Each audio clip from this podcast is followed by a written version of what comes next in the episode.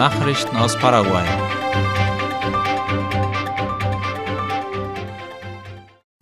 Die Regierung hat gestern dem Kongress das Projekt zur Gründung eines Fonds für die Stabilisierung der Kraftstoffpreise vorgelegt. Darüber berichtet IP Paraguay. Zusammengekommen waren dazu im Parlamentsgebäude der Vizepräsident der Nation Hugo Velázquez, Finanzminister Oscar Llamosas und sein Vize Ivan Haas sowie der Vorsitzende der Senatorenkammer Oscar Salomon und weitere Senatoren. Die Kongressmitglieder hätten sich offen für das Projekt gezeigt, sagte der Vizefinanzminister. Haas sagte, die 100 Millionen Dollar, die die Regierung in den Fonds zur Stabilisierung der Kraftstoffpreise stecken will, Teil eines 300 Millionen Dollar starken Kredits sind, den die Lateinamerikanische Entwicklungsbank GAF Paraguay im Dezember in Aussicht stellt. Die übrigen 200 Millionen Dollar sollen Teile des Haushaltsplanes 2022 decken helfen. Staatspräsident Abdo Benitez unterzeichnet Gesetzentwurf zur Kraftstoffsubventionierung. Darüber berichtet ABC Color. Die Unterzeichnung des Gesetzes über die Einrichtung eines Stabilisierungsfonds als Maßnahme für Eindämmung des ständigen Anstiegs der Kraftstoffpreise erfolgte demnach heute. Nach der Unterzeichnung bat der Landespräsident den Kongress darum, das Dokument im Kongress schnellstmöglichst zu behandeln. In Capiatá gibt es neuerdings ein Gewächshaus für die Orchideenproduktion.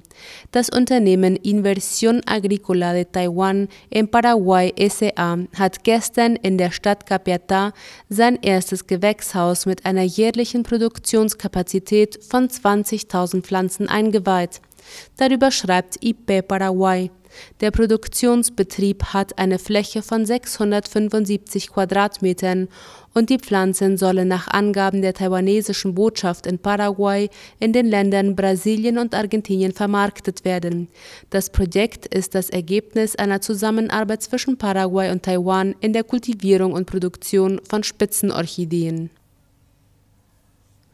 Lehrer fordern von Minister Sarate eine stärkere Beteiligung. Die Lehrer fordern vom Bildungsminister Ricardo Nicolás Sarate eine stärkere Beteiligung an politischen Entscheidungen, um einen echten Wandel im Bildungswesen des Landes zu erreichen. Sie wiesen laut ABC Color darauf hin, dass die Regierung den Bedürfnissen des Bildungssektors nicht gerecht wird. Mehrere Gewerkschaften äußerten sich unzufrieden mit der Wahl des neuen Leiters des Bildungsressorts, sind aber auch der Ansicht, dass die Beibehaltung der Arbeitsabläufe vom vorigen Bildungsminister Juan Manuel Brunetti den Sektor auch nicht weitergebracht hätten. Reuiger Dieb bringt Diebesgut zurück.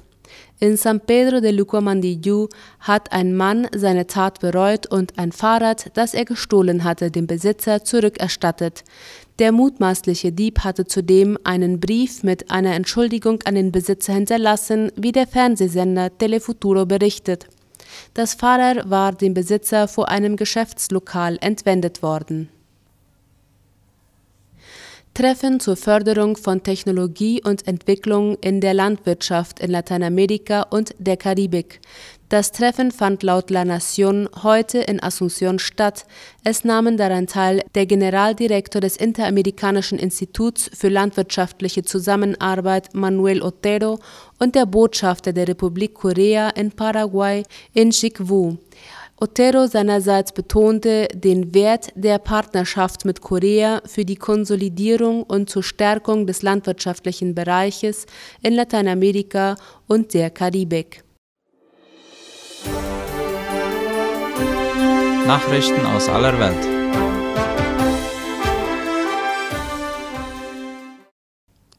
Drei EU-Regierungschefs sicher aus Kiew zurück.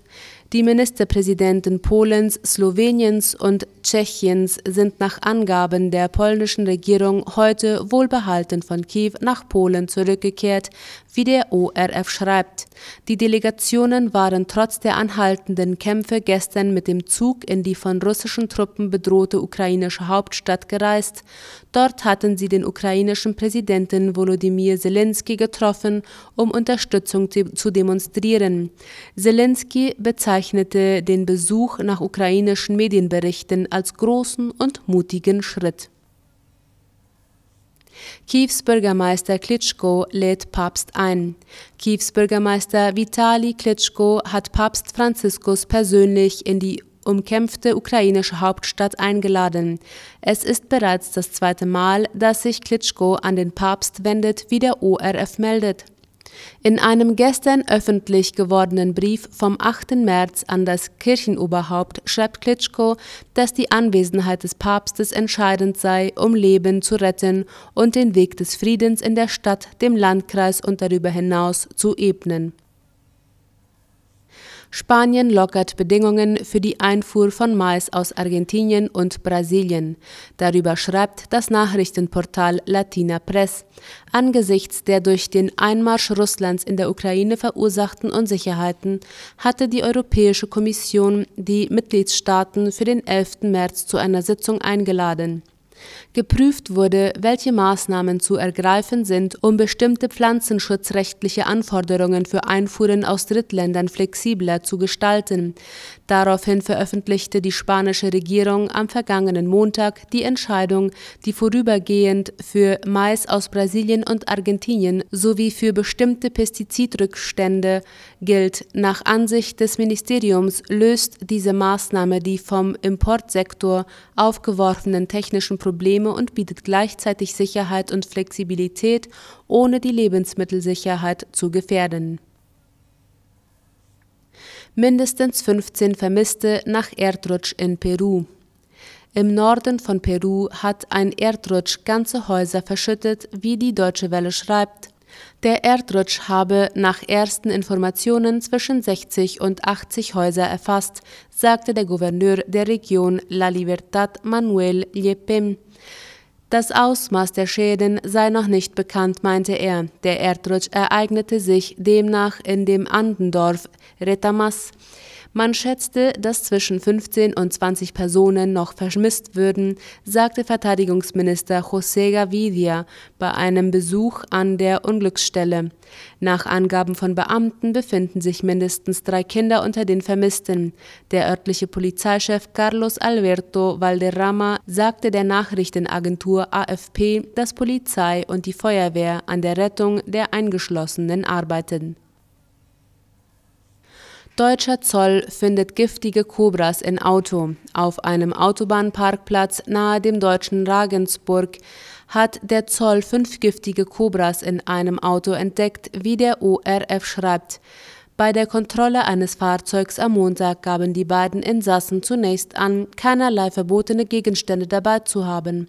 Im Kofferraum entdeckten die Beamten dann eine Styroporkiste mit einem toten Python. Darauf angesprochen, räumten die beiden Reisenden ein, noch fünf weitere Schlangen im Gepäck zu haben. Auf dem Rücksitz hatten sie eine Plastikkiste mit fünf giftigen Brillenschlangen. Als Begleitpapiere hätten die Reisenden lediglich handschriftliche Aufzeichnungen dabei gehabt, denen zufolge sie die Kobras in Deutschland verkaufen wollten.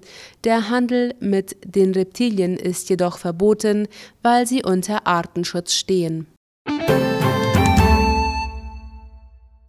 Soweit die Nachrichten am Mittwoch. Ich erwarte Sie zur Wunschliedersendung heute um 19 Uhr. Auf Wiederhören.